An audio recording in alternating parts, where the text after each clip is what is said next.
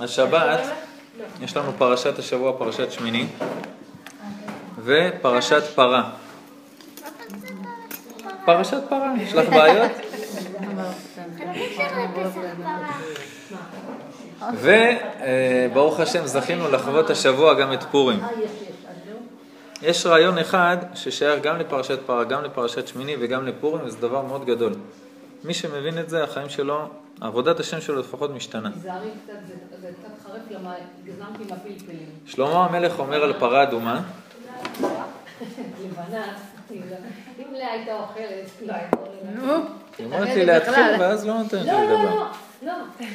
אני במקרה שמעתי מה אתה הולך להגיד. שלמה המלך אומר על פרה אדומה, אמרתי אחכמה והיא רחוקה ממני. מי רחוקה ממנו? הנושא של הפרה האדומה הוא לא ידע, רק משה זה רבנו הפשט. ידע. נכון? זה הפשט. שפרה אדומה לא מבין, רק משה רבנו ידע, שלמה זה אותיות למשה, הוא היה ניצוץ נשמתו, הוא רצה להבין כל מה שמשה רבנו מבין, אבל הוא לא הצליח. אומר החיים הקדוש, לא הבנת שום דבר אם אתה אומר את הפירוש הזה. מחילה, גם אני חשבתי ככה, אבל ברוך השם יש לנו את האור הקדוש. אומר האור הקדוש, אם זה, זאת הייתה ההבנה, אז היה צריך להיות כתוב זאת חוקת הפרה, זאת חוקת הטהרה. מה? אני צריך לעמוד, בעל הבית. מה נשמע? אני ראיתי אותך רק במגנטים, המציאות נראה יותר טוב. ברוך הבא, ברוך השם דבש. לא כתוב זאת חוקת הפרה, זאת חוקת הטהרה, מה כתוב? זאת חוקת התורה. מה שלמה המלך אומר? אמרתי אחכמה והיא רחוקה ממני. מי זה היא? לא הפרה, לא הטהרה, כל התורה רחוקה ממני. מזה שהוא הבין שפרשת פרה הוא לא מבין, הוא הבין על כל התורה שגם מה שהוא חשב שהוא הבין במצוות האחרות של התורה זה לא נכון. כי לא כתוב זאת חוקת הפרה ועל זה הוא לא הבין, כתוב זאת חוקת התורה. חוקה זה חוק, אתה לא מבין. הוא הבין שבעצם כל המצוות אתה לא מבין למה לעשות אותן. וכל המצוות אתה עושה אותן רק בגלל שהשם ציווה, כמו פרה אדומה, אף אחד לא מבין מה זה פרה אדומה. למה אני שורף את זה ומוסיף את ארז ואזוב, וזה מתאר את מי שטמא ומטמא את מי שמתאר, ומה עושים עם זה ולמה, ודווקא אדומה, ולא עליה לעול, ועם שתי שערות, לא שתי שערות. למה? לא יודע. אבל זה לא רק בפרה אדומה לא יודע. כל המצוות של הקדוש ברוך הוא אתה לא יודע. כי אם אתה לא מבין נקודה אחת בתורה, זה אומר שאתה לא מבין את הכל. כי כל התורה כולה קשורה. וזה שלמה המלך אמר. אמרתי אחכמה והיא רחוקה ממני, התורה כולה רחוקה ממני. לא מבין שום דבר. המדרש כותב שהמצוות של הקדוש ברוך הוא זה לא בשביל ההבנה שלך. זה רק בשביל להראות שאתה עושה את הרצון שלו. אומר המדרש, רב אמר לא ניתנו המצוות אלא לצרף בהם את הבריות. וכי מה אכפת לקדוש ברוך הוא מי שוחט מהצבא או מי ששוחט מהעורף? אם אתה אומר שכן אכפת לקדוש ברוך הוא, זה אומר שהוא צריך אותך. אה, אני עכשיו דפקתי אותו, את הקדוש ברוך הוא. שחטתי לו כמו שצריך. אתה יכול להזיז משהו בקדוש ברוך הוא? אם חטאת, מה תפעל בו? ואם צדקת, מה תיתן לו? הקדוש ברוך הוא לא בעל שינוי, הוא לא צריך אותך בכלל. אז למה אני עושה מצוות? בשבילך. אתה עושה עכשיו את הרצון של השם, הרי לאכול את הפרה הזאת אתה תאכל. למה יום העצמאות וזה דאורייתא לאכול בשר. השאלה איך תשחט אותה. אז אם תשחט כמו שאני ציוויתי, תקבל מצווה. לא תעשה את זה, חבל, אבל זה הכל בשבילך. זאת אומרת, כל המצוות זה רק בשביל להראות שאני עושה את רצון השם. ראיתי הסבר מאוד יפה על רצה הקדוש ברוך הוא לזכות את ישראל.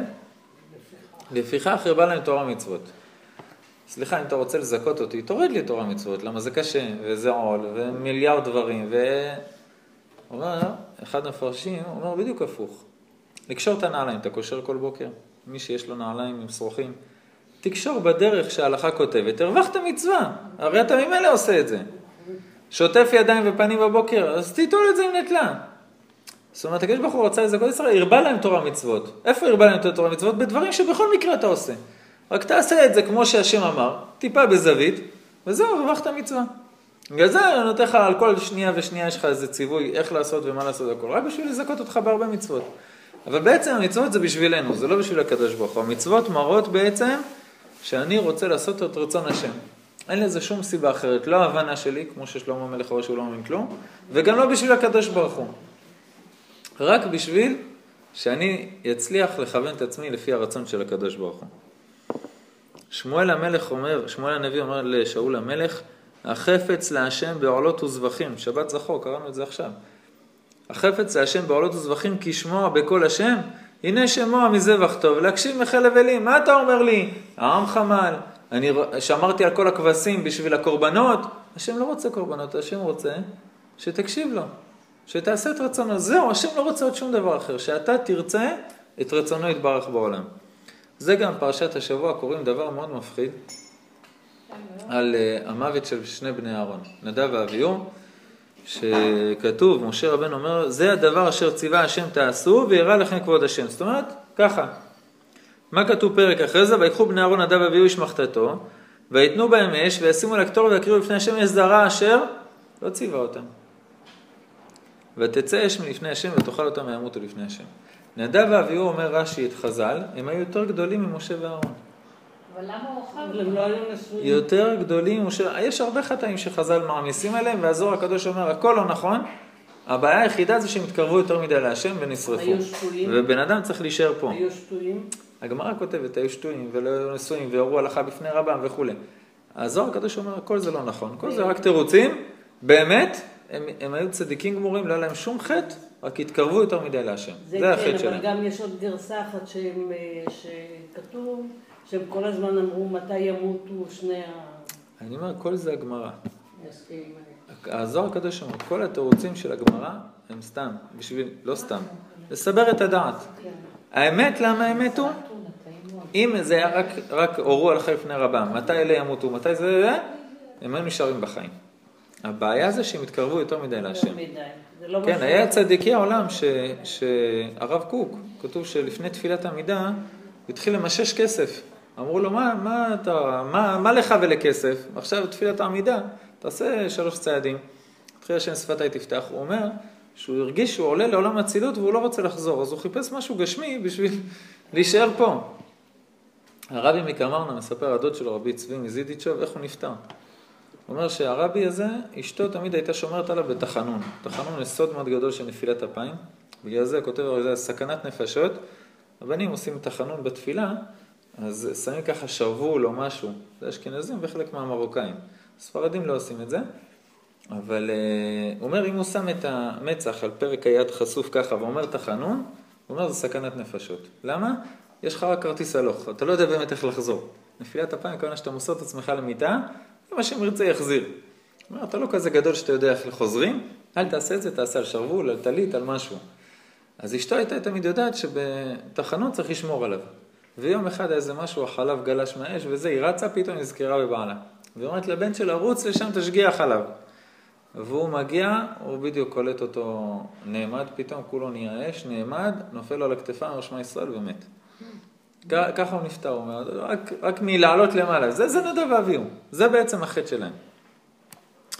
אומר הנציב, העמק דבר, דרך אגב, הראש של השב"כ, הקודם הקודם, אה, יובל דיסקין, הוא מספר שכשהוא היה קטן בעיירה באירופה, אז הוא ראה את העמק דבר. הוא אומר שהיה להם סכר שם על העיירה, והסכר אה, נפרץ והתחילו זרזיפים של מים והכל, ושמים את האצבע, כמו הסיפור של זה, שמים זה וקרשים וחול ולא עוזר, ועוד שנייה, הנהר בצד השני עולה ועולה, ועוד שנייה כל הסר מתמוטט וכל העיירה נשטפת. והוא אומר, כשהרב הזה שמע, עמק דבר, צבי יהודה ברלין, שמע את הסיפור הזה, הוא היה בבית מדרש, רץ עם הטלית והתפילין, עלה על הגג של הסכר שמה, והתפלל להשם ש... שהמים ירדו. הוא אומר, תוך כדי שהוא מדבר עם התפילין, פתאום כולם רואים את הנהר בצד השני יורד, יורד, יורד, יורד, יורד, והעיירה ניצלה. הוא אומר, זה עשה כזה קידוש השם גדול, כל הגויים, כל היהודים, כל החילונים, דתיים, כולם שמה, התאפסו בבת אחת לקדוש ברוך הוא. אומר הנציב על נדב ואביהו, כי כבר היה בימי משה כיתות בישראל שהיו להוטים אחרי אהבת השם. אבל לא על ידי גבולים שהגבילה התורה. אני שרוף על השם יתברך, אתה אל תגיד לי איך לעבוד אותו. אני רוצה לנגן בגיטרה בנעילה. אתה יודע איך אני אעוף? אתה יודע איזה אש זה בעבודת השם? טוב, זה אסור. אסור. כל המצוות זה רק בשביל שנגיע הקדוש ברוך הוא. תן לי גיטרה, אני עף. הוא אומר ככה, היו להוטים אחרי אהבת השם, ולא עם הגבולות שהגבילה התורה.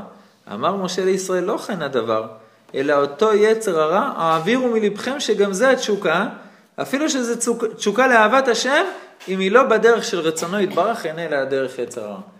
מכירים את המשפט שהדרך לגיהנום רצופה כוונות טובות? הבן אדם רק רוצה כוונות טובות. אבל בדרך הוא דורס את כל העולם בשביל להגיע לקדוש ברוך הוא. חס וחלילה. הוא אומר, אם אתה אוהב את השם ואתה רוצה להגיע אליו, אבל בפיפס סטית מההלכה, זה יצר הרע. יצר הרע עם טלית ותפילין ונראה צדיק והכל, אבל זה יצר הרע שהתחפש. אתה חושב שאתה השיא הצדיק בעולם. לא, לא חסר לנו היום בדור שלנו דוגמאות לזה.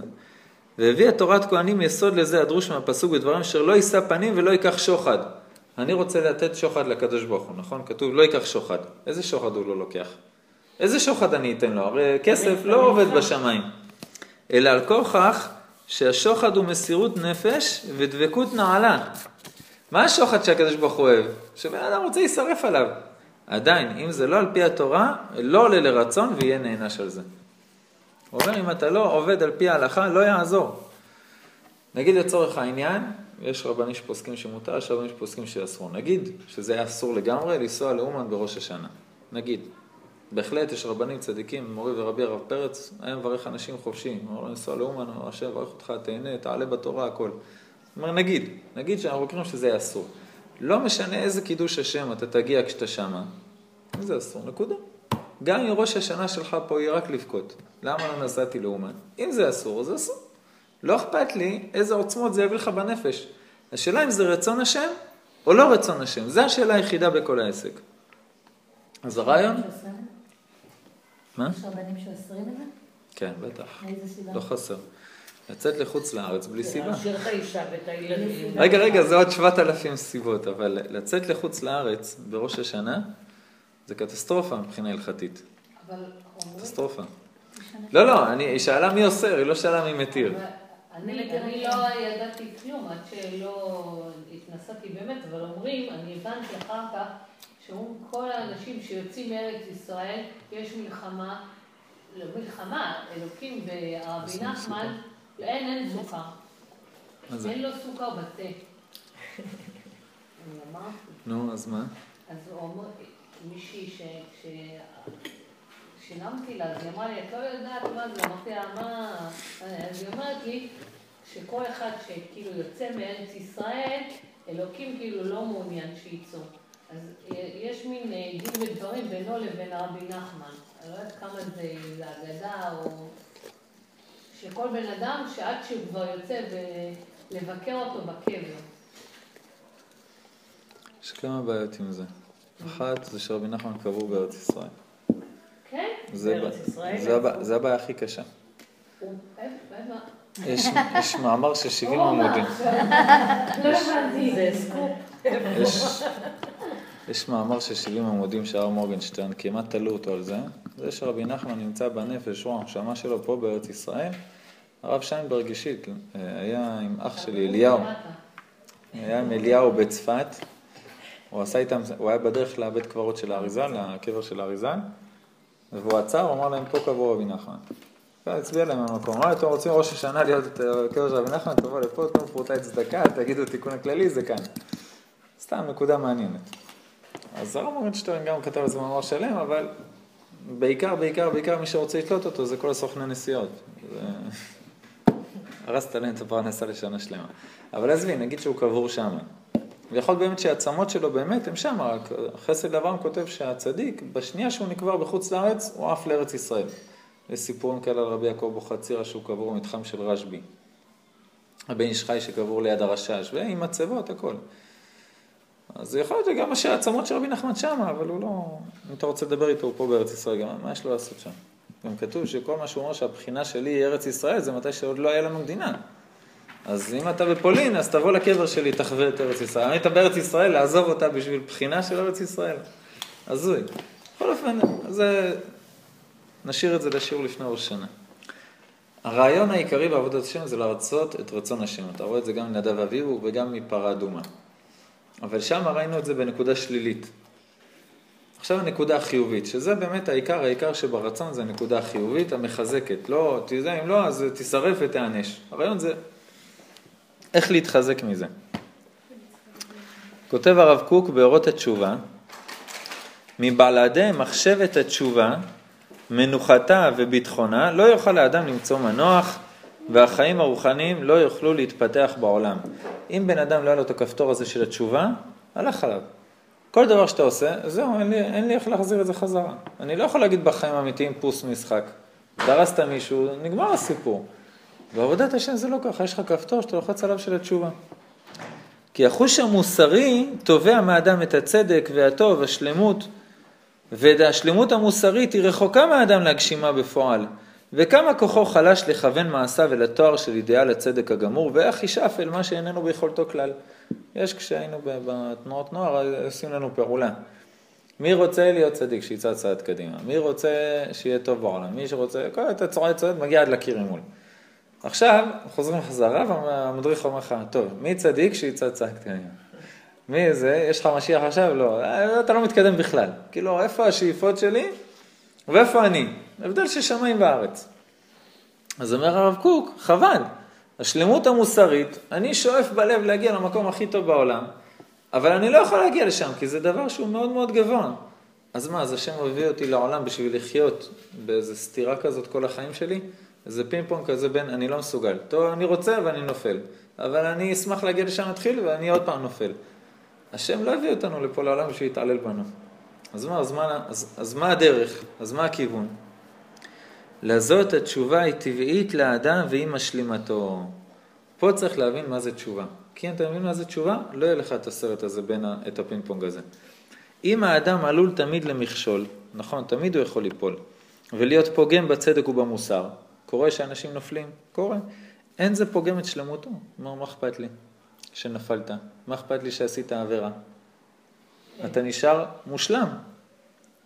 מאחר שעיקר יסוד השלמות שלו היא ההריגה והחפץ הקבוע אל השלמות.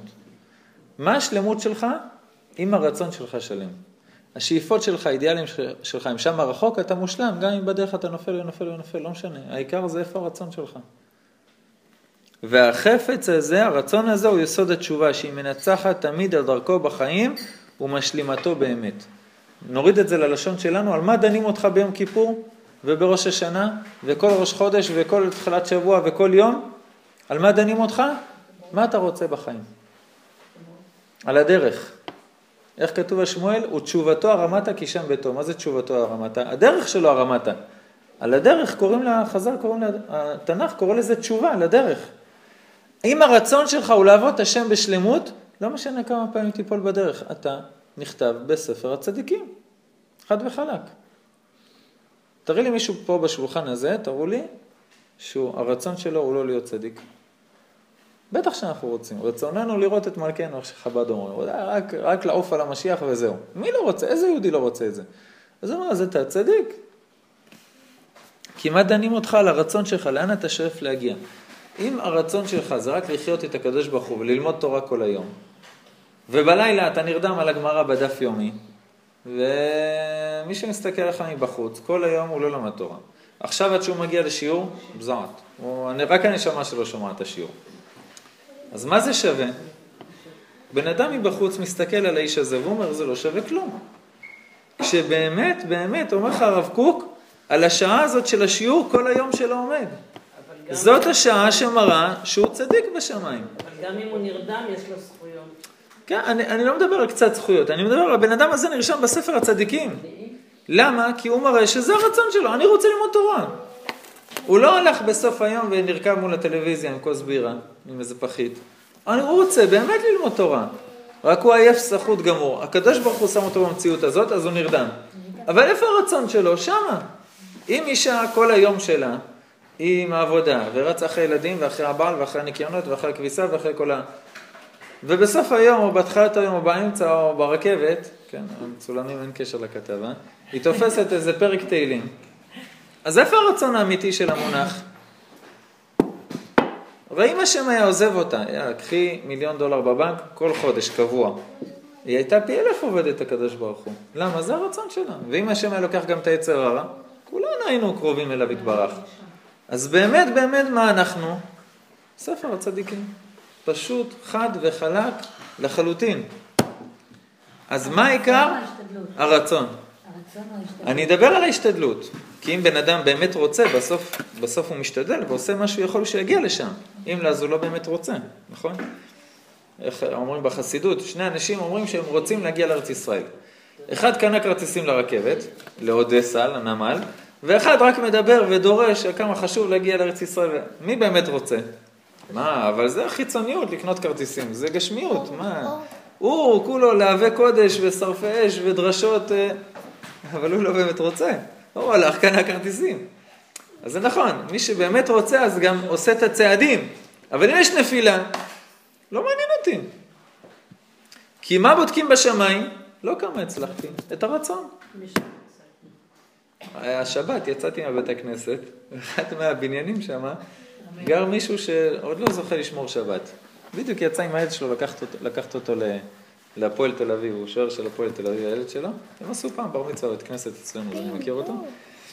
עכשיו אני יוצא מהבית כנסת עם הטלית וכולי באש, והוא יורד מהבניין עם הסיגריה, כוס קפה, ופותח את הדלת של האוטו. עכשיו שנינו נפגשים. הוא שיא הלא נעים לו. ואני אומר לו, שבת שלום, צדיק.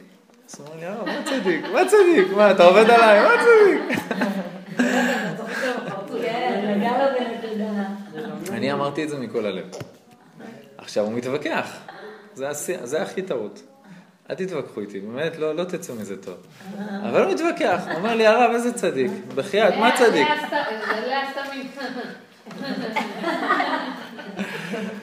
אה, אז הוא אומר לי, הרב, אני לא צדיק. אז אני אומר לו, מכיר את רבי שמעון בר יוחאי? אמר לי, כן, בטח. אתה רואה, ספרדי שלא מכיר את רשב"י. הוא יכול לתת את יד ימין שלו על רשב"י. אז בכלל, הבן אדם הזה באמת, באמת צדיק. אני באמת חושב ככה, הוא, כשהיה לנו את המניין בבוקר, הייתי שולח שצריך עשירי, הוא אומר לי, הרב, עשר דקות אני אצלך. קם מהמיטה, שעה לפני הזמן, הוא חילוני גמור מבחינתו. שעה לפני הזמן, קם, מתלבש, צחצח שיניים, מגיע עם טרנינג, לא מניח תפילין, לא שם טלית, רק לענות אמן, שיהיה לנו מניין. לא צדיק, איפה יש עוד צדיקים כאלה? אבל הוא, הוא אומר לי, לא.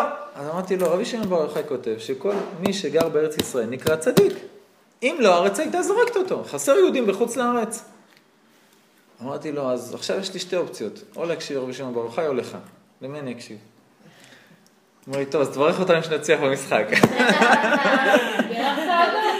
אבל כן, לא אותו, את הבן שלו, הבן שלו השוער. עשיתי לו משברך, שיהיה להם בהצלחה. אבל גם בלי המשברך הם היו נוסעים. מה, מה זה משנה? אז לפחות שיצליח, שיהיה שמח. למה לא? ואם הוא יקשר את ההצלחה הזו לקדוש ברוך הוא, את הגול הזה שצריך לעצור, אז הוא עוד יותר צדיק. לא, אבל זה נכון, כי באמת מה הרצון שלו? אם הוא היה גדל, זה בן אדם שעשינו בר מצווה ביחד עם הבן שלו. אם הוא היה גדל כמונו, הוא היה במקום אחר לגמרי. הוא הרצון האמיתי שלו, זה כן לעבוד את השם, רק מה, זה מתבטא בלקום בבוקר להשלים עניין, זה מתבטא להגיע בשבתות, בחגים, שם זה המקום שהוא יכול לעבוד את השם כרגע. ברצון, אני לדעתי עוקף את כל בית הכנסת, ובלי לפגוע באף בעל של אף אחת. הוא מדהים, הוא גדל הכי רחוק, והוא מוסר את הנפש יותר מאיתנו. לפחות בקטע של המניין, הייתי בהלם. הרב, אתה רוצה לשתות? אני רוצה לעשות רצון השם. אם האדם עלול תמיד למכשול. אני חייב לספר לכם סיפור, אני ממש לא במדרגה הזאת, אבל זה סיפור מדהים. רבי זושה, היה לו חבר, מה זה גם אני? רקי, אחרי זה גם אנחנו. רבי זושה היה לו חבר, אני לא זוכר איך קראו לאדמו"ר הזה. אה, רבי מקוץ, לא רבי מקוץ, רבי צדוק הכהן מלובלין. רבי צדוק הכהן מלובלין, שניהם היו שני הפכים. אמן. יכול להיות שאני טועה בשם, אבל ככה אני זוכר את זה רבי צדוק. רבי צדוק היה שקט, אמן. רבי צדוק היה שקט, רגוע, עבודת השם, כולם לא מתנועים בתפילה, עומדים ישר, וכל האש הייתה במחשבות, רק לחשוב על הקדוש ברוך הוא ולכוון ולא לזוז. רבי זושה בדיוק הפוך, רבי זושה היה כולו אש בעבודת השם. הוא התפילה שלו היה מתחיל אותה במקום אחד, מסיים אותה במקום אחר, וכולם, כל הבית כנסת היה חוטף מכות בדרך, רק מההתלהבות והאש וה... אני שם לב. למי זה? לבן שלי. הנה, שמתי לו. קח שתיים. שלוש. אור, את רוצה? אז רבי צדוק היה בעבודת השם קר, מחושב הכל, רבי זושה היה כולו אש, צועק, קופץ, רוקד, משתולל. יום אחד רבי צדוק אומר רבי זושה, תבוא לנו שבת. הוא אומר לו, חבל, אני אהרוס לך את התפילות, יהרוס לך את החסידות, יהרוס לך הכל. הוא אומר לו, תבוא. הוא אומר לו, טוב, אני אבוא, אבל אה, אז זה בסדר שנרקוד. הוא אומר לו, לא, עד כאן. הוא אומר, אז מה אני אעשה? הוא אומר לו, תתאפק. מה זאת אומרת? חסיד יודע לשלוט על עצמו, תתאפק, זה העניין של החסידות. אז הוא אומר לו, טוב, אני אבוא. כפרה עליך. אני אבוא לזה ואני אשתדל להתאפק בעזרת השם. באמת רבי זושה מגיע לשם שבת, קבלת שבת הוא כבר התחילו לרעוד לו הידיים, אבל הוא מתאפק. אחרי זה בארוחה של ערב שבת, הוא היה רגיל לקפוץ על השולחן באמצע הארוחה ולצעוק שירים לקדוש ברוך הוא. והוא תופס את השולחן ככה, רגוע.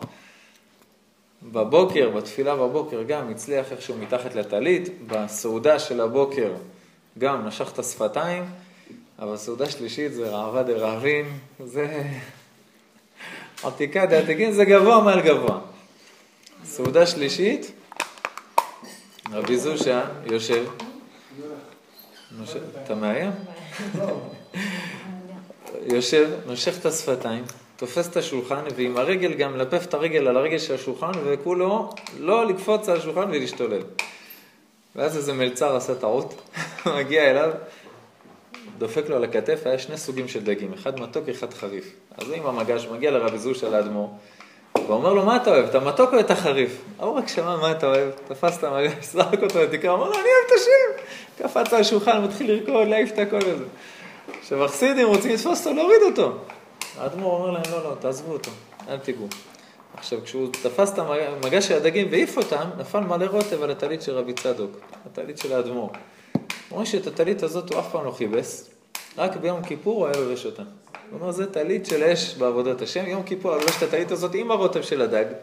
כל שנה, הבן שלו ירש את הטלית הזאת גם ימי כיפור, הנכד שלו ירש את הטלית הזאת, לבש אותה רק ימי כיפור, וכשהוא עמד למות הוא אמר להם, תקברו אותי איתה, למה עוד מעט הולך להיות פה מאוד קשה ואני לא יודע איפה היא תגיע, תקברו אותי עם הטלית הזאת. באמת, כמה שנים אחרי שהוא נפטר, פרצה השואה וכל החסידות נמחקה.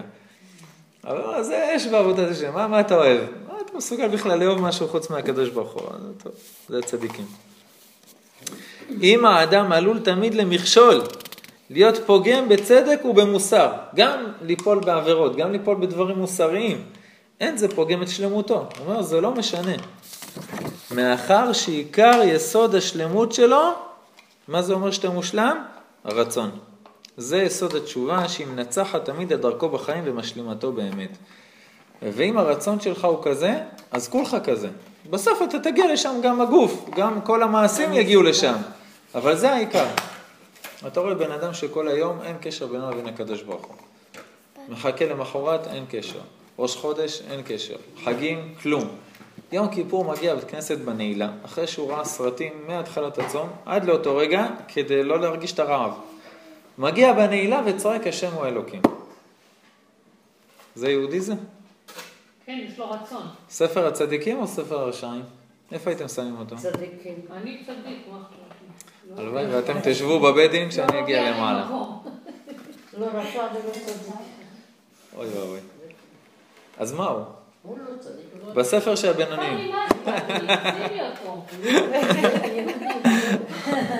המשקולת ככה, מה אכפת לך אה, ככה יותר? אני לא זכות.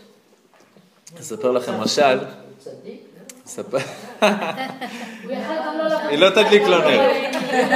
יכל להמשיך לראות עוד סרטים. גם לא בלילה לא לבוא. הוא לא אבל נדע, אז גם לא צדיק.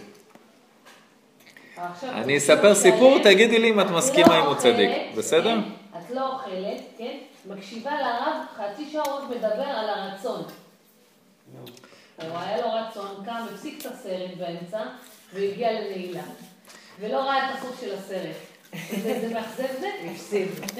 באמת מגיע לו. הפסיד את הסוף. היה פעם גן חיות, שאחרי כך וכך זמן האריה הזדקן, הלוויה הזדקנה, שניהם מתו, והגן חיות רואה שהמבקרים פחות ופחות מגיעים.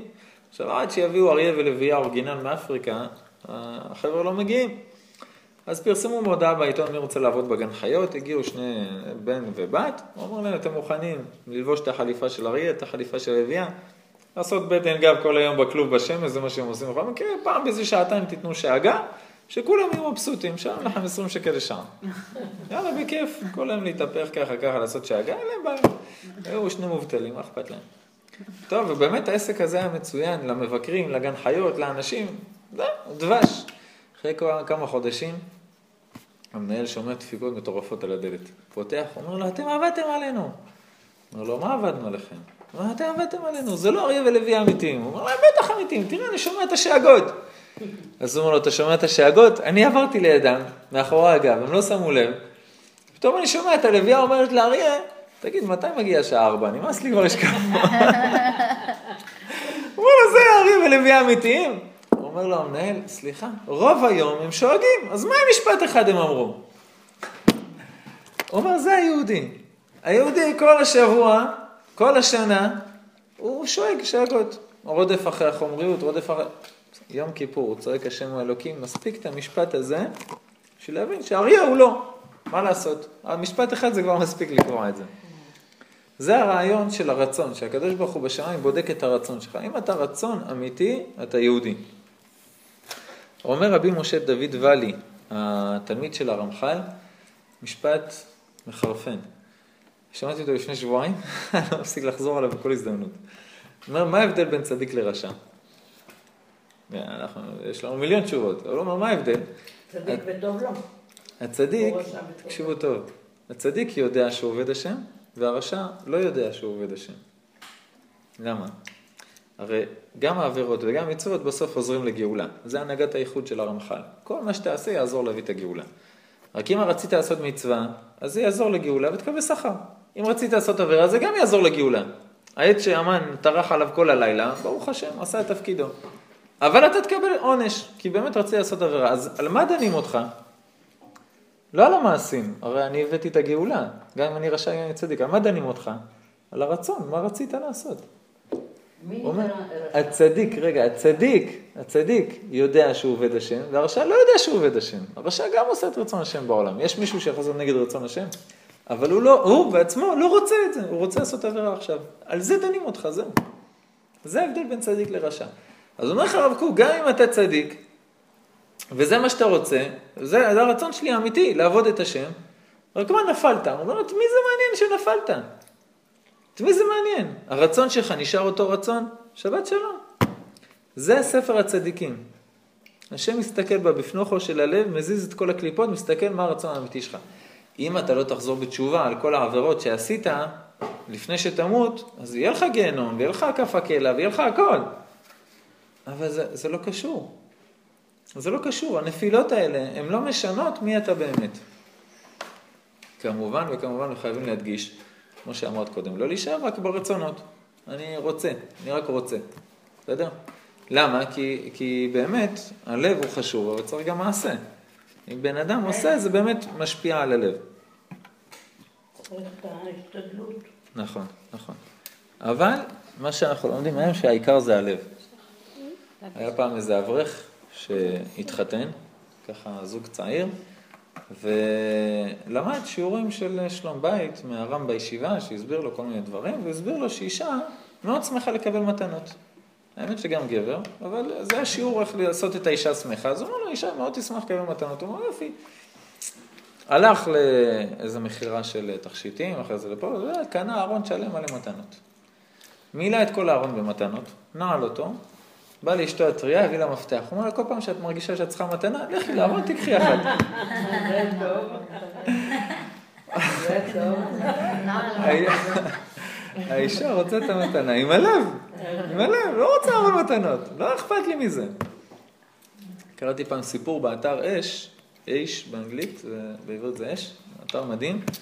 הוא אומר שמה שמוכרת תכשיטים בסנטה וואן, אם אני לא טועה, מספרת שיש זוג שהאישה תמיד נכנסת לבד.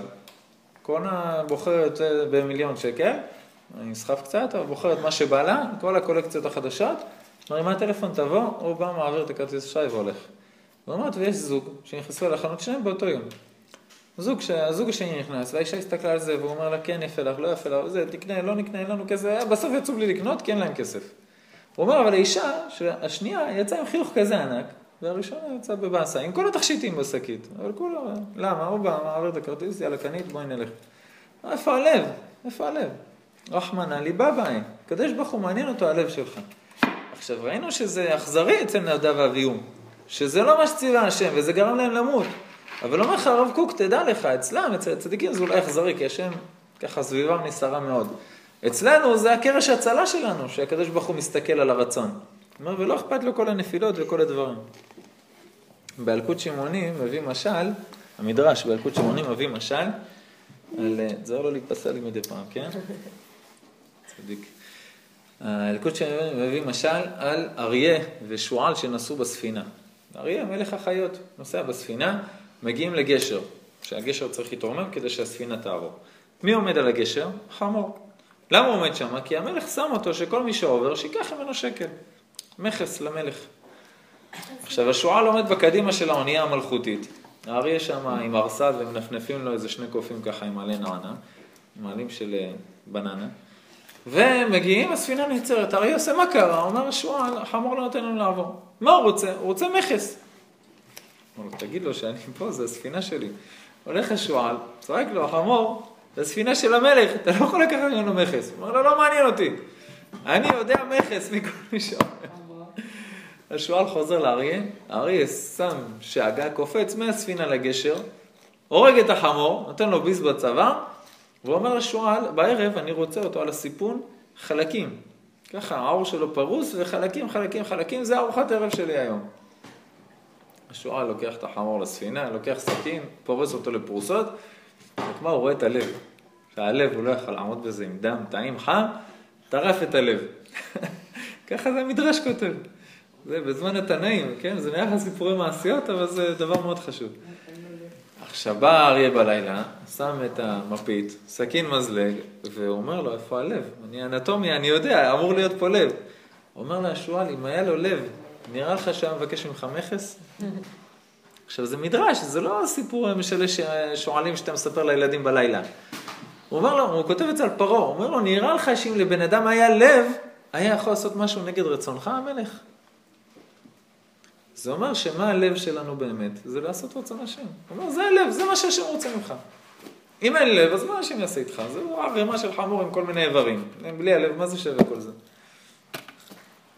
הגמרא כותבת, מה זה ויהי אחר הדברים האלה, שהשם לקח את, שאברהם לקח את יצחק לעקדה. מה זה אחר הדברים? רבי לוי אמר, אחר דבריו של ישמעאל ליצחק. מתי קרתה העקדה? אחרי ויכוח בין ישמעאל ליצחק. מה הוויכוח? אמר ישמעאל ליצחק, אני גדול ממך במצוות, שאתה עמלת בן שמונה ימים, ואני בן שלוש עשרה שנה, ושזה הרבה יותר קשה. אז אני יותר גבר גבר במצוות. עכשיו יצחק לא פראייר, אמר לו יצחק, באיבר אחד אתה מגרה בי? אם אומר לי הקדוש ברוך הוא, זבח עצמך לפניי, אני זובח. מיד אחר הדברים האלה, ואומר השם אל אברהם, קח נא בנך יחידך. מיד השם ציווה את אברהם אבינו לעקדה. למה? לבדוק. בסוף הוא לא מת, אנחנו יודעים את הסוף, אנחנו לא במתח. אבל...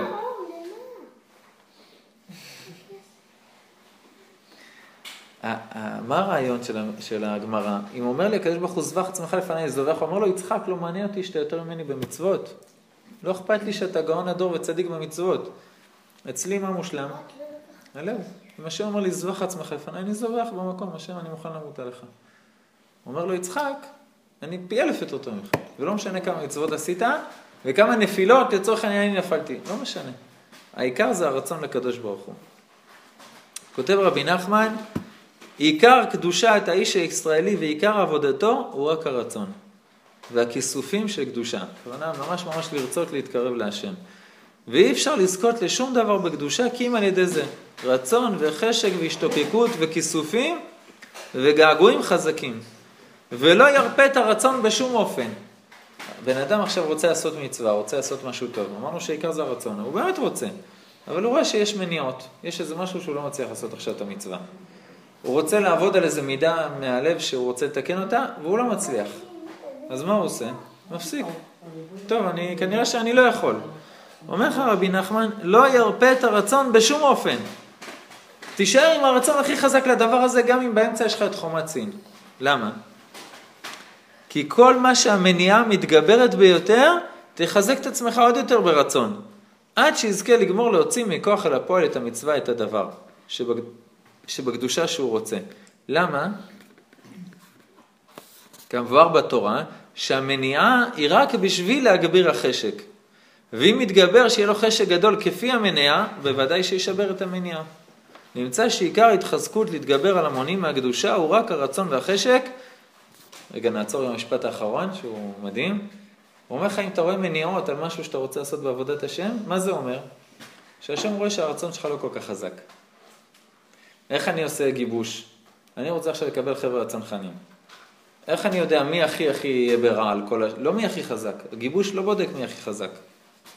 חייבות לדעת את זה. הגיבוש בודק למי שהכי כוח רצון. איך בודקים את זה? שמים אתגר מאוד קשה. ואם נשארים ב-4 בבוקר בגיבוש 50 חבר'ה ואנחנו צריכים רק 30, אז הגיבוש לא נגמר עד שישארו רק 30. והשלושים האחרונים שיישארו, רק הם יתקבלו. למה? כי להם יש את הכוח הרצון הכי חזק, גם אם אין להם כושר, הם לא יודעים לזחול והם לא מסוגלים לסחוב. מה בודקים בצבא? וזה מדהים שבצבא הגיעו למסקנה הזאת גם אותו דבר כמו רבי נחמן. את מי אני רוצה? מי שיש לו כוח רצון. למה מי שיש לו כוח רצון יגיע לעיראק וחזרה בזחילה על ארבע? גם אם אין לו את הכושר ואין לו את היכולת. וזה המדד, אני עברתי כמה סיטואציות כאלה, זה המדד היחיד. לא מעניין אותם כמה שכיבות צמיחה אתה עושה, וכמה אתה חזק, וכמה אתה גיבור, וכמה אתה חברותי אפילו. בודקים גם את זה, אבל כוח רצון, זה מה שמעניין. וזהו, אז, אז השם רואה שה, שיש לך רצון, אתה רוצה לעשות מצווה, הוא רוצה להגביר לך את הרצון. איך הוא מגביר את הרצון? הוא מעלה את המניעות. ואז אתה חייב לרצות עוד יותר בשביל להתגבר.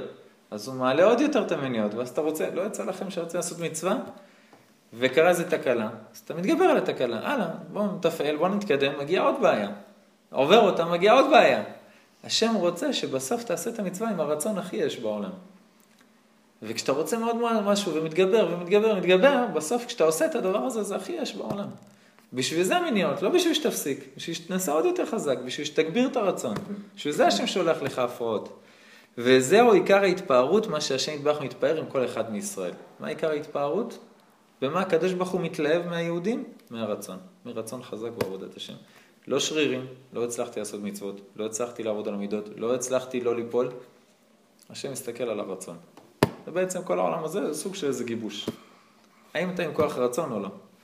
עכשיו, יש לי בשורה טובה לאנשים, אבל זו לא בשורה טובה כל כך בשבילנו, אמרתי את זה גם בדרשה של פורים, איפשהו, שמה איפשהו. הרב קוק כותב בעולת ראייה, איך זה שגבר מברך שלא עשני אישה, ואישה מברכת שעשני כרצונו. אז אומר זה שגבר מברך שלא עשני אישה, הכוונה שהוא לא הגיע למעלה של אישה. מה המעלה של אישה? שעשני כרצונו. מה בעצם האישה אומרת? עם כל היתרון של האיש הפועל והרושם את רשמי השפעתו מפעלותיו בחיים ובעולם, אומר הגבר הוא מתוכנת להיות מחוץ לבית, לעבוד, לשנות את העולם, לתקן, להפוך את העולם. יש לעומת זה גם כן יתרון לאישה, שהיא עשויה בתכונה כזאת של קבלת רשמים. בזה שהפעולות והתעוררות המעשה העצמיות יירשם האדם על ידם בצמצום של כוחו החומרי והרוחני, ויוכל לפעמים לאסור על ידי זה מהמגמה האלוקית העליונה. גבר, הוא עושה, אני ועוצם ידי והכוח שלי, ואם אני אעשה חזק אז זה יקרה. מה זה אומר בעצם? שלפעמים הוא יעשה דברים נגד רצון השם. למה? כי הוא חושב שזהו זה, זה שפועל בעולם. מה שאין כן התכונה הנפעלת של האישה כשהיא ישרה, היא עלולה, כוונה מוכנה, להירשם ולהיפעל מתכונת השפע של המעשה אשר עשה אלוקים מהתכונה הישרה, כאשר עשה את האדם ואת העולם. את התוכן החומרי והרוחני שבהוויה, יושר מכוון לרצונו העליון הפשוט והישר. הוא אומר, אישה היא פועלת בעולם ביחד. פועלת ביחד עם אל. מה הכוונה פועלת ביחד עם אל? השם מביא לה מצב כלשהו, אז היא מתגברת לפי המצב הזה. היא לא משנה להפוך אותו לפי הרצון שלי. לא, זה מה שהרצון של הקדוש ברוך הוא ממני. עכשיו איך אני יכולה להסתדר עם זה? הוא אומר, רק האישה יכולה לברך שעשני כרצונו. על כן מברכת היא האישה בהודעה על חלקה הטוב שעשני כרצונו. האישה יכולה להגיד, אני מכוונת כרצונו. הגבר לא יכול להגיד, כי הוא כל הזמן מנסה להפוך את זה לרצון של עצמו. יש נשים כאלה ויש גברים כאלה. הוא אומר, אבל הרעיון הכללי של הגברים, הרעיון הכללי של הנשים, זה שנשים הרבה יותר מכוונות מהגברים לרצון האלוקי, הן הרבה יותר מאופסות. רק מה, הן צריכות עכשיו התאפסו, עכשיו צריכות לתקן את הבעלים. או את הילדים, וזה תיקון כשלעצמו. פורים שעברנו עכשיו, רק נסיים בעוד שניים שלושה דברים. פורים שעברנו עכשיו הוא בדיוק הפוך מיום כיפור. יום כיפור אנחנו לוקחים את כל החומר, זורקים אותו לאש, ואין, אנחנו מלאכים. כל היום בתפילה, כל היום בבית הכנסת, נכון, גברת פאני? כל היום בבית הכנסת? את יכולה להגיד את זה, אני לא יכול, אני באמצע עושה הפסקה, אבל היא יכולה להעיד כל היום. ברוך השם, את לא יחידה, עם ישראל מלא צדיקים, ברוך השם. כל היום בבית כנסת, כל היום תפילות, כל היום... חשוון, למה קוראים לו מר חשוון? אומר הזוהר הקדוש, שפתיים מרחשות. אתה, אתה, כל חשוון, אתה רק עולה אותך תפילות בפה, מהיומים נוראים, מהסליחות, מיום כיפור, מראש שנה. כולך עדיין אה, באטרף הזה של להיות מלאך. יום כיפור אתה כולך בשמיים. אומר לך, האריזה על פור, כיפור, כיפורים זה כמו פורים. זאת אומרת, מי יותר גדול? מי נתלה במי? יום כיפור נתלה בפורים, זאת אומרת פורים יותר גדול. מה למה פורים יותר גדול? כי אני מלאך פה, בחומר. אני שותה ומשתכר ואני משתמש בחומר ועושה סעודה ורוקד בלי לפחד מהחומר, בלי לפחד מהיצר. אני מכוון לרצון של הקדוש ברוך הוא פה בתוך העולם. אני אקריא לכם את זה במילים היפות של הרב קוק, גם בעולת ראיה. ידענו מדברי חכמים אמיתיים שהערת פורים גדולה מאוד, וקדושה גדולה מאירה בו בעולם. והנה ההערה הנמשכת ביום הקדוש הזה היא מצד קדושת הגוף הישראלי. זאת אומרת, כל הקדושה שהגענו ביום כיפור, אבל בתוך החומר. ואומנם כאשר שחה לעפר נפשם והמן הרע רצה לשלוט בגופם, כאשר היה השם להם לישועה, נפדה גופם מהכוחות הרעים. מה המן רצה להרוג את הגוף? אז מי קיבל את הישועה? הגוף. ולא נמצא בהם רצון כי אם לב אחד לאביהם שבשמיים. אם הגוף קיבל את האור, כי הוא זה שניצל, אז היה צריך להמשיך לשם את האור, הגוף בפורים מקבל רצון לעשות רק את רצון השם בעולם. אומר בית יעקב, הרבי מז'ביצ'ה, זה קצת קשה להגיד את זה, ואור השם יתברך לא יוכל לקבל בפורים, רק מי שנטפל אל השם יתברך מכיר שאין לו מצידו שום כוח. זה הרב קוק בפורים, כשהוא ממש השתכר, היה מתחיל לשיר שיר ביידיש. לא אכפת לי גן עדן, לא אכפת לי גיהנום, העיקר השם יתברך. ככה היה חוזר על זה כל פורים. שיכור לחלוטין, אומר לא רוצה גן עדן, לא אכפת לי גן עדן, לא אכפת לי גיהנום, רק הקדוש ברוך הוא.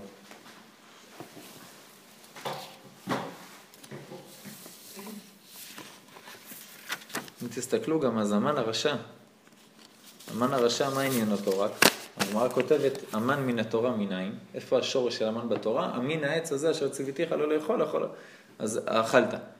זאת אומרת, איפה החטא שאדם מן הרשע מושרש? השורש שלו בחטא עץ הדעת. שמה היה החטא? נגד רצון השם. לא אכפת להשם איזה עץ תאכל. בחר בצורה אקראית, אני אומר בכאילו. בחר בצורה, עץ אחד מזה אל תאכל כדי לבדוק שאתה עושה את רצונו. לא כי יש איזה בעיה דווקא בעץ הזה לעץ אחר. כתוב שהעצים היו בסדר, כל העצים גם היו בסדר.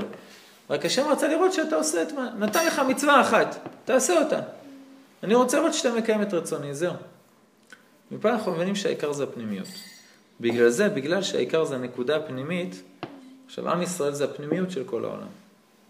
זה כתוב באין ספור מקורות, עשינו על זה גם כמה שיעורים פעם. עם ישראל זה הפנימיות. בגלל שהעיקר זה הרצון, העיקר זה הפנימיות, אי אפשר להשמיד את עם ישראל. זה שכל עם ישראל לא יהיה בעולם זה דבר שהוא לא הגיוני. כתוב ב... בתללי חיים על בראשית, בראשית ברא אלוקים, חז"ל אומרים מה זה בראשית, במה הוא ברא את העולם? בראשית. מי זה ראשית? ישראל שנקראו ראשית. בסדר? זאת אומרת, על ידי עם ישראל הקדוש ברוך הוא ברא את העולם. מה הכוונה? זה כמו שתיקח מקדח, כשהשם ברא את העולם בהתחלה, הוא ברא ונחרב, ברא ונחרב, בורא עולמות ומחריבם. למה העולמות לא יכלו לעמוד? כי זה כמו שאתה לוקח מקדח וקודח במים. שנייה אחרי שהמקדח יוצא, הכל חוזר אותו דבר. לא היה שום דבר שיעמיד את הבריאה. עד שהוא ברא את עם ישראל. עם ישראל זה כמו הצינור שעובר בתוך המים ומחזיק הכל. תוציא את עם ישראל, לא נשאר כלום. בגלל זה אי אפשר בצורה מובנית בעולם להשמיד את עם ישראל. יש שאלה מפורסמת בפילוסופיה של המעבולים באוניברסיטאות והאלה, האם הקדוש ברוך הוא יכול לברוא אבן שהוא לא יכול להרים? שלא יכול? להרים. יכול או לא? יכול, בטח שהוא יכול לעשות הכל. אבל יש דבר שהוא לא יכול? לא. אז איך הוא יכול לברוא אבן שהוא לא יכול להרים? זה אומר שהוא לא יכול. לא אז זו שאלה מעניינת, יש לזה מלא ספרים שלמים של תשובות ש, שמוציאים אותך מהעיגול הזה, אבל... זה אותו דבר על העיקרון עם, אה, קודם התרנגול או ה... נכון, נכון, יש מלא שאלות כאלה. אבל המדרש כותב שיש דבר כזה. המדרש כותב שיש אבן שהקדוש ברוך הוא לא יכול להרים. מה זה האבן הזאת? אומר המדרש על אסתר, ויבקש המן להשמיד את כל היהודים, אמר לו הקדוש ברוך הוא שוטה שבעולם. אני ביקשתי להשמידם ולא יכולתי. יש משהו שהשם לא יכול.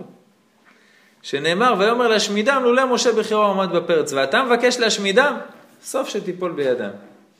אומר לך הקדוש ברוך הוא מדרש, יש משהו שאני לא יכול, להשמיד את עם ישראל. לא יכול להיות. לא מסוגל. אתה יודע, השאלה הזאת היא כן, באמת הקדוש ברוך הוא ברא את עם ישראל, שהוא לא יכול להשמיד אותם. אז זה סתם נקודה לשלוח אותה לאיראן באיזה אס.אם.אס מוצפן שהפסיקו את זה, כי זה לא יעזור להם, כל הפצצות אטום רק יתפוצצו עליהם. אבל הפנימיות שזה הרצון, כותב הרבי מז'ביצ'ה במאה השילוח, האבא של הרבי שקראנו מקודם, הוא אומר שבעקבתא דמשיחא, אתה בעצם תגיע למצב שכל השנה פורים. פורים אמרנו שאתה שותה משתכר, אין לך דעת, ואתה כולך מכוון על השם בלבד, עם החומר, עם כל העולם הזה, הוא אומר, אתה תגיע למצב שכל השנה אתה תהיה ככה. איך הוא כותב את זה? ויסעו מהר שפי ויחנו בחרדה, זה פרשת מסעי, בכל דבר שאדם מסופק, איך רצון השם נוטה? השם רוצה שאני אעשה ככה או שהשם רוצה שאני אעשה ככה? העצה יעוצה לו שיגדיר את עצמו מהמעשה וזה ויחנו בחרדה. הוא אומר כל דבר שאתה מסופק, אז השם לא רוצה את זה. למה? כי אם הוא היה רוצה את זה, לא היית מסופק, היית מרגיש שזה רצון השם, ככה הוא כותב. כי על ידי חרדה שיהיה לאדם, טוב לו לא חנות ולהיות שב ואל תעשה, כן? ויחנו בחרדה, אם אתה רואה שאתה מפחד מאיזה משהו, הוא אומר כנראה זה לא רצון השם. כמו עתה שנשבעו שלא ידחקו את הקץ. הוא אומר, כמו בזמן של הגלות, אנחנו עכשיו, אנחנו מרגישים פחד מלעלות לארץ ישראל, אז, אז כנראה שזה לא רצון השם. מה הפסוק אחרי זה? וייסעו מחרדה ויחנו במקהלות. היינו, כשהשם יתברך יחפוץ לקבץ אותנו, אז ייתן תקיפות בליבם שלא יחרדו, והלוואי שתהיה בקרוב בימינו. אמרנו את זה לפני 200 שנה. אנחנו בימינו עלינו כבר לארץ ישראל. מה זה אומר? שכשהשם רוצה שתעשה משהו, מה הוא עושה? הוא משווה את הרצון שלו והרצון שלך. הוא עושה שאתה, יהיה לך כוח ויהיה רצון ולא תפחד משום דבר ותעשה את זה. על מתי הוא כותב את זה? על הזמן של הגאולה, שמתי שנעלה לארץ ישראל, אנחנו פה כבר 65 שנה. אומר, רואה שהזמן של הגאולה זה התיקון, שהרצון שלנו והרצון של השם יהיו מאוחדים, ואז כבר אתה לא מפחד. אתה בא לעשות מצווה, בא לעשות איזה דבר, אה, אתה מרגיש שזה רצון השם ואתה עושה אותו בשמחה. הגאולה השלמה זה שזה יהיה בשלמות, שלא יהיה שום רצון אחר חוץ מלעשות את דבר השם. זה בעזרת השם תהליך שהתחלנו אותו כבר לפני 65 שנה, ואנחנו כל יום ויום מתקדמים לעשות את רצונו, לעשות את רצוננו כרצונו, כמו שהגמרא באבות כותבת, תעשה רצונך כרצונו, זה העניין בעולם. תיפול, לא תיפול, לא משנה. עיקר, לעשות רצונך חפצתי, בעזרת השם. צריך הרבה תפילות. רבי נחמן כותב שצריך על זה הרבה תפילות. להתפלל על הרצון וסעודה שלישית. הוא אומר סעודה שלישית, קוראים לה ראווה דרעבים. אולי בגלל שהתחלת להקפיד, ירד לנו כזה שיעור.